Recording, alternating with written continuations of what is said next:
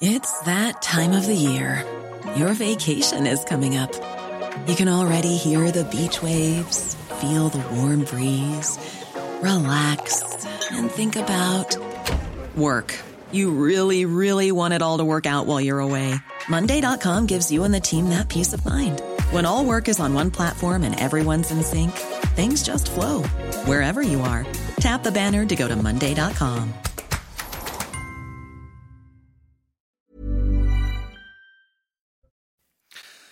Le gouvernement en pleine crise, l'Assemblée nationale a adopté une motion de rejet préalable au projet de loi immigration. Et peu de temps après, Emmanuel Macron a refusé la démission de Gérald Darmanin. Une réunion de crise s'est tenue ce lundi soir à Matignon. Tous les détails dans un instant.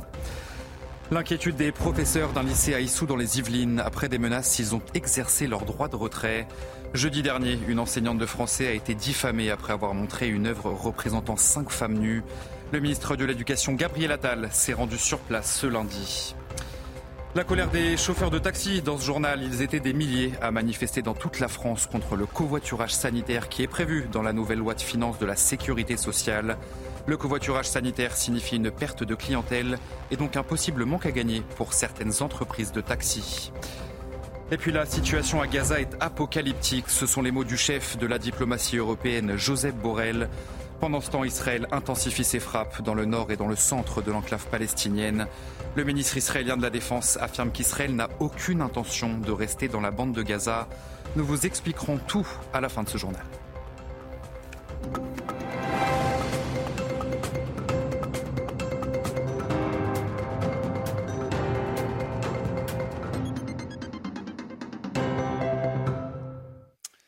Bonsoir à tous, très heureux de vous retrouver sur CNews pour l'édition de la nuit. C'est donc un énorme échec pour le gouvernement. L'Assemblée nationale a adopté une motion de rejet préalable au projet de loi immigration. Et peu de temps après, le ministre de l'Intérieur Gérald Darmanin a présenté sa démission au président de la République, que ce dernier a refusé. Sachez qu'une réunion de crise s'est tenue ce lundi soir à Matignon en présence des principaux ministres concernés et des présidents des groupes de la majorité. On va donc faire le point à Matignon avec Thomas Bonnet et Fabrice Elsner. Gérald Darmanin, mine grave, visage fermé à la sortie d'une heure et demie de réunion de crise à Matignon. Voilà l'image qui résume la journée cataclysmique vécue par le ministre de l'Intérieur et plus généralement par l'exécutif. Réunion de crise donc organisée en dernière minute ce lundi soir autour d'Elisabeth Borne, plusieurs membres du gouvernement ainsi que les chefs de file de la majorité présidentielle avec pour objectif de fixer la stratégie à adopter pour les jours et les semaines à venir. Gérald Darmanin, un peu plus tôt ce lundi soir, s'était rendu à l'Élysée il a présenté sa démission au président de la République. Démission refusée par le chef de l'État. Emmanuel Macron qui confie le soin à sa première ministre et son ministre de l'Intérieur de lui faire des propositions pour lever les blocages et parvenir à faire voter un texte efficace, sortir de l'impasse euh, politique. Voilà la tâche compliquée qui attend désormais la majorité euh, présidentielle, une majorité qui a été surprise par ce vote à l'Assemblée jusqu'au bout. Les députés Renaissance ont cru que le compte y serait et finalement les oppositions se sont alliées euh, pour faire tomber le projet de loi du gouvernement. Tout ça s'est joué à cinq voix. Cinq, c'est justement le nombre de députés Renaissance qui ont manqué à l'appel lors du scrutin. Une absence qui aura finalement coûté très cher. Vous venez donc de l'entendre. Gérald Darmanin a présenté sa démission au président de la République qui l'a refusé. Le ministre de l'Intérieur était l'invité du 20h de TF1. Il a donc justifié cette décision. Écoutez. J'ai présenté ma démission parce que c'est normal et que je suis un parlementaire, un élu dans l'âme. Quand on a un échec, c'est un échec, bien évidemment, parce que je veux donner des moyens aux policiers, aux gendarmes, aux préfets, aux magistrats pour lutter contre l'immigration irrégulière. Le Parlement me l'a refusé. Une alliance entre la LFI et les RN, aidée par les LR. Bon voilà, ça les déshonore, mais il ne faut pas que ça nous empêche de donner la moyen de protection des Français. Je constate que la motion de rejet et cette alliance des contraires qui a choisi la politique politicienne, qui n'a pas choisi l'intérêt général, et de voir des LR euh, faire la béquille du Rassemblement national et de la réjouissance de Mme Le Pen, ça me fait mal. Ça fait mal à tous les électeurs de droite et du centre. Je le suis certain que ça fait mal à tous les électeurs républicains de voir ce parti euh, se perdre désormais. Bah, Aujourd'hui, euh, la majorité des députés ne représente pas la majorité de l'opinion, parce que l'opinion soutient ce texte. Alors aujourd'hui, ils ont rejeté le débat. L'Assemblée nationale ne discutera donc pas de l'immigration, c'est improbable, 270 voix pour, 265 contre. La motion de rejet déposée par les écologistes a donc été adoptée de justesse ce lundi à l'Assemblée nationale. Le ministre de l'Intérieur dénonce une alliance entre la France insoumise et le Rassemblement national, aidé bien sûr par les Républicains. Je vous propose d'écouter la réaction des chefs des principaux partis de l'opposition à l'Assemblée qui sont forcément satisfaits par cette situation. Cette euh, loi était une loi pro-immigration qui euh, envisageait d'organiser l'accueil de plus en plus d'immigrés. Il n'en était pas question. Nous ne pouvons donc que nous réjouir de cela. Quant à se faire donner des leçons de débat par un gouvernement qui en est, je crois, à son 20e 49-3, il faut quand même un poil manquer de décence. C'est un texte qui se voulait un texte euh, de fermeté au départ, qui malheureusement euh, avait été durci euh, considérablement par le Sénat, totalement vidé de sa substance ici par l'aile gauche de la majorité, qui n'avait donc plus aucun intérêt, avec une mesure une mesure euh, totalement inacceptable à nos yeux, c'était euh, ce droit à la régularisation. Ça fait maintenant un an que M. Darmanin euh, porte cette loi, donc il n'a qu'à partir avec sa loi sous le bras. Et nous demandons maintenant à ce gouvernement de retirer cette loi. Je crois que tout le monde doit comprendre que la Macronie rentre maintenant dans une crise de, de pouvoir qui est extrêmement profonde. Dans le reste de l'actualité, l'inquiétude des professeurs d'un lycée à Issou dans les Yvelines. Après des menaces, eh bien, ils ont exercé leur droit de retrait. Jeudi dernier, une enseignante de français a été diffamée après avoir montré une œuvre représentant cinq femmes nues. Le ministre de l'Éducation, Gabriel Attal, s'est rendu dans l'établissement ce lundi pour soutenir l'équipe pédagogique. Le récit de Camille Guédon. Un soutien ministériel pour les professeurs du collège Jacques Cartier d'Issou dans les Yvelines. Gabriel Attal est venu dans l'établissement scolaire suite au droit de retrait de l'équipe pédagogique mise en place depuis vendredi. Une mesure prise après qu'une professeure de français a été la cible d'accusations de racisme et d'islamophobie. À l'école française, on ne conteste pas la laïcité, on la respecte. À l'école française, on ne détourne pas le regard devant un tableau, on ne se bouge pas les oreilles en cours de musique, on ne porte pas de tenue religieuse. Bref, à l'école française, on ne négocie pas ni l'autorité de l'enseignant, ni l'autorité de nos règles et de nos valeurs. C'est un tableau de Giuseppe Cesari représentant cinq femmes nues qui est à l'origine des tensions dans une classe de sixième du collège. Certains, de confession musulmane, l'accusent d'avoir voulu les mettre mal à l'aise. S'ensuit une réunion avec le professeur principal qui établira qu'il s'agit de diffamation un droit de retrait qui fait écho à plusieurs incidents qui ont eu lieu dans le collège. Des atteintes à, la laïcité euh, ou alors euh, des problèmes euh, de violence, de, de, harcèlement, etc. On a une communauté éducative qui est aux abois. Selon l'une de nos sources, les élèves et les parents d'élèves n'ont pas menacé la professeure et les collégiens concernés se sont excusés auprès de leur professeur de français. De son côté, l'enseignante se réserve la possibilité de déposer plainte pour dénonciation calomnieuse. L'actualité, c'est aussi le procès de l'ex-femme du tueur en série Michel Fourniret qui se poursuit à la cour d'assises des Hauts-de-Seine. Et ce lundi, un nouveau témoignage, celui d'une professeure de piano japonaise venue raconter comment elle a échappé au couple en 1998. Vous l'avez sûrement échappé belle, madame, a conclu le président de la cour d'assises. Monique Olivier est jugée depuis le 28 novembre pour complicité dans les enlèvements et les meurtres de deux jeunes femmes. Et c'est Noémie Schulz qui suit ce procès pour CNews. Un témoignage important car ce procès est aussi celui de l'enlèvement et du meurtre de Johanna Parrish, une jeune étudiante anglaise, en 1990. Huit ans plus tard, Michel Fourniret et Monique Olivier jettent leur dévolu sur Amy, une japonaise venue à Liège pour des études de musique. Comme Johanna Parrish, elle est étrangère, loin de sa famille, dans une ville qu'elle ne connaît pas. Et c'est sans doute pour cela qu'elle est contactée par Michel Fourniret et Monique Olivier pour donner des cours de piano à leur fils âgé de 9 ans. Amy rencontre le couple en présence de l'enfant en bas chez elle. À la barre, elle se souvient qu'elle leur trouve un air gentil.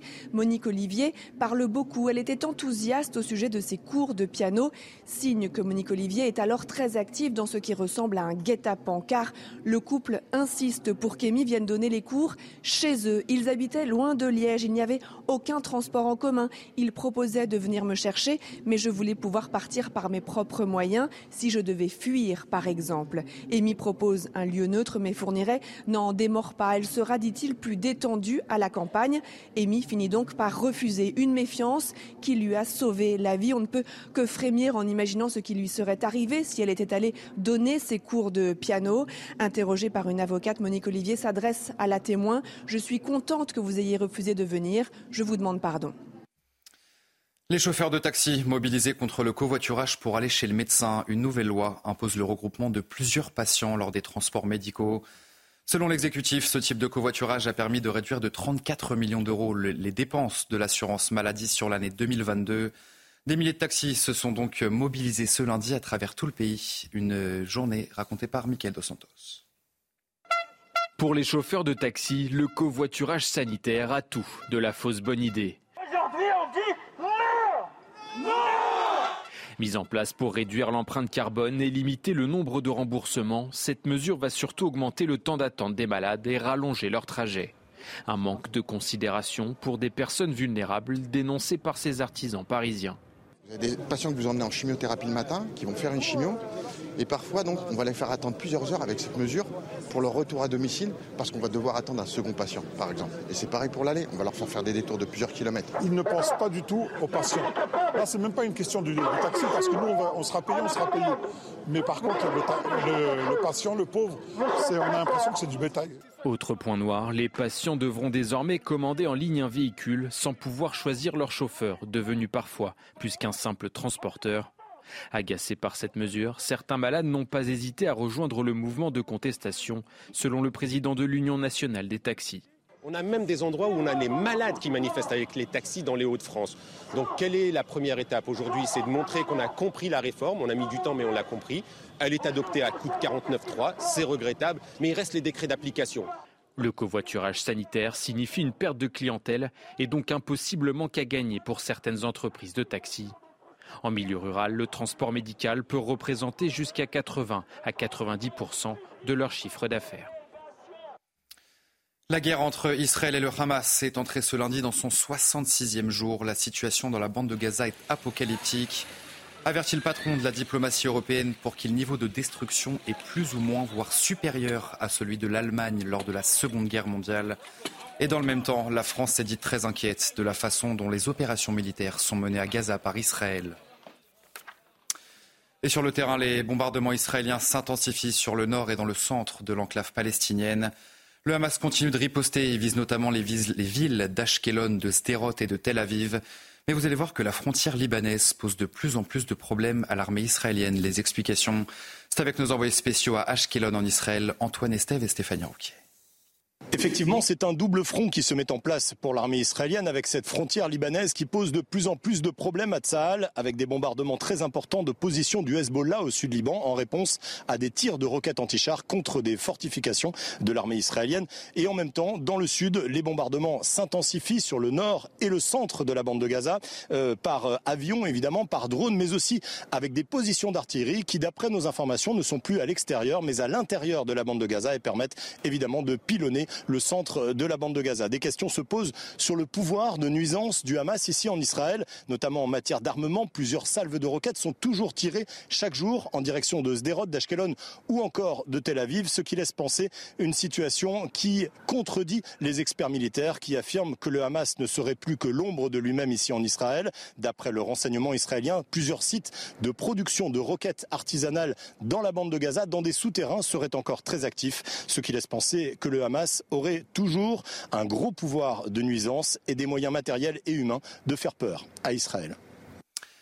Je vous propose à présent d'écouter le ministre israélien de la Défense. Yoav Gallant affirme qu'Israël n'a aucune intention de rester dans la bande de Gaza. Israël prendra toutes les mesures nécessaires pour détruire le Hamas. Mais nous n'avons pas l'intention de rester en permanence dans la bande de Gaza.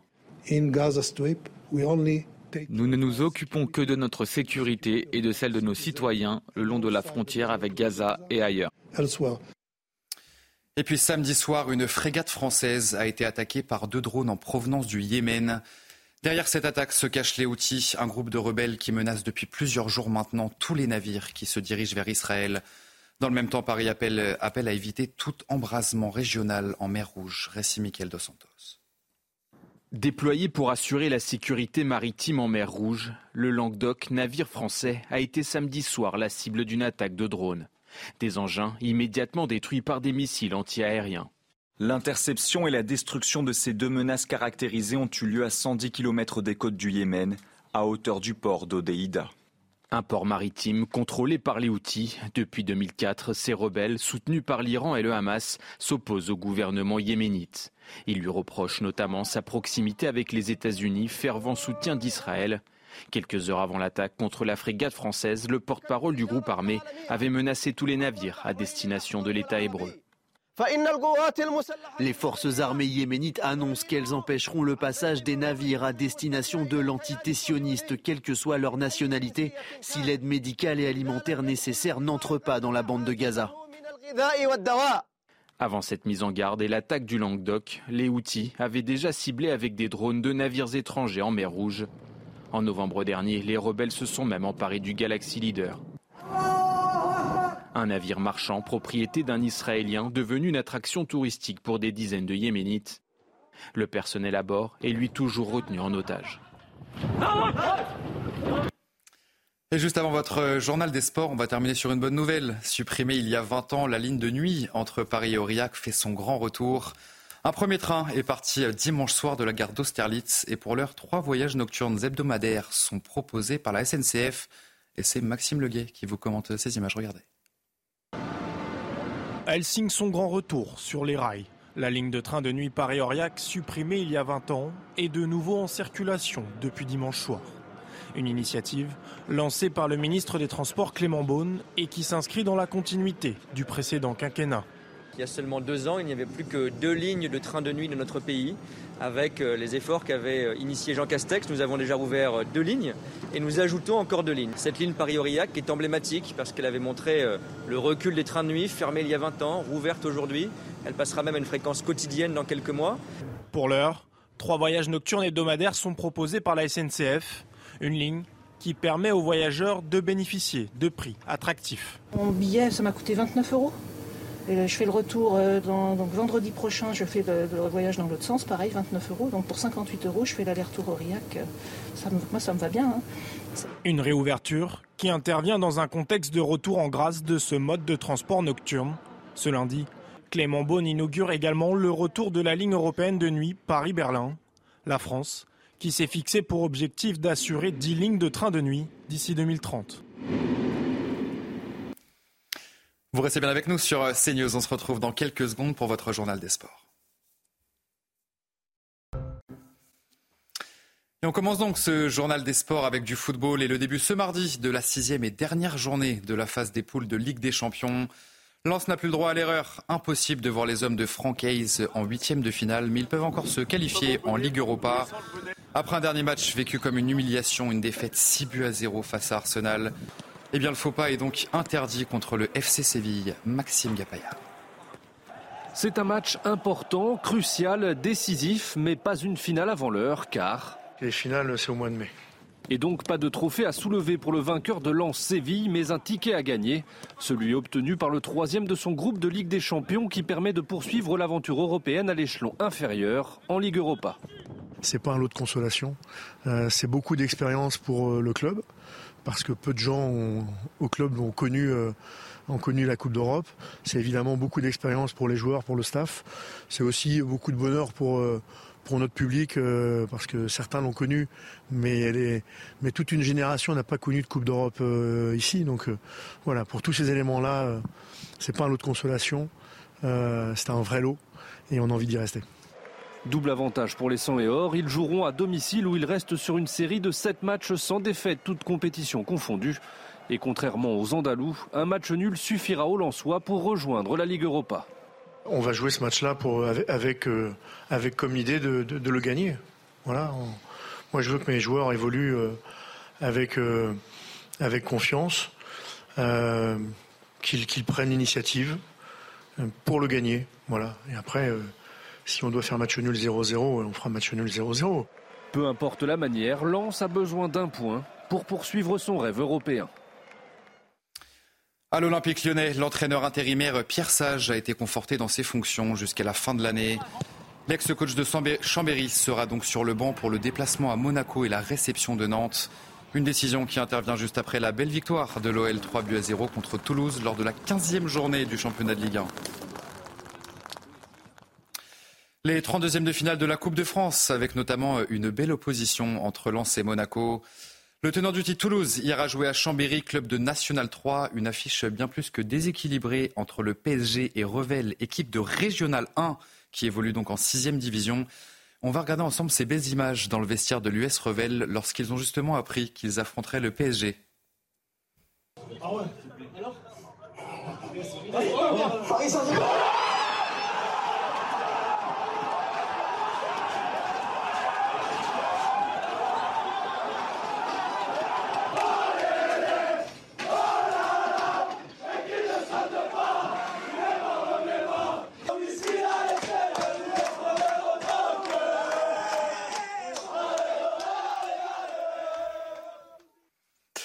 on termine ce journal des sports avec du handball. Le sélectionneur des Bleus, Guillaume Gilles, a dévoilé les 23 joueurs retenus pour la préparation à l'Euro. Un tournoi prévu à partir du 10 janvier en Allemagne. Pas de grosse surprise dans cette sélection. Les frères Karabatic ainsi que le gardien Vincent Girard figurent bien dans les 23. Ce dernier encore blessé poursuivra son retour progressif à la compétition avec le staff tricolore. Le 9 janvier prochain, le sélectionneur donnera une liste finale de 20 handballeurs pour l'Euro.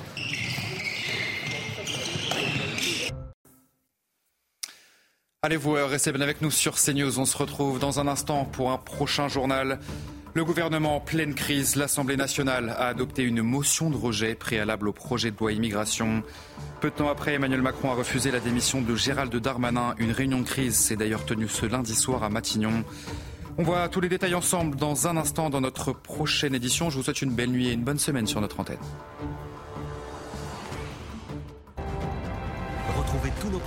Et plus sur cnews.fr.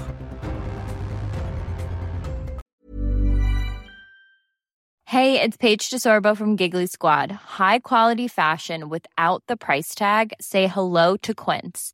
I'm snagging high-end essentials like cozy cashmere sweaters, sleek leather jackets, fine jewelry, and so much more. With Quince being 50 to 80% less than similar brands and they partner with factories that prioritize safe ethical and responsible manufacturing. I love that. Luxury quality within reach. Go to quince.com slash style to get free shipping and 365 day returns on your next order.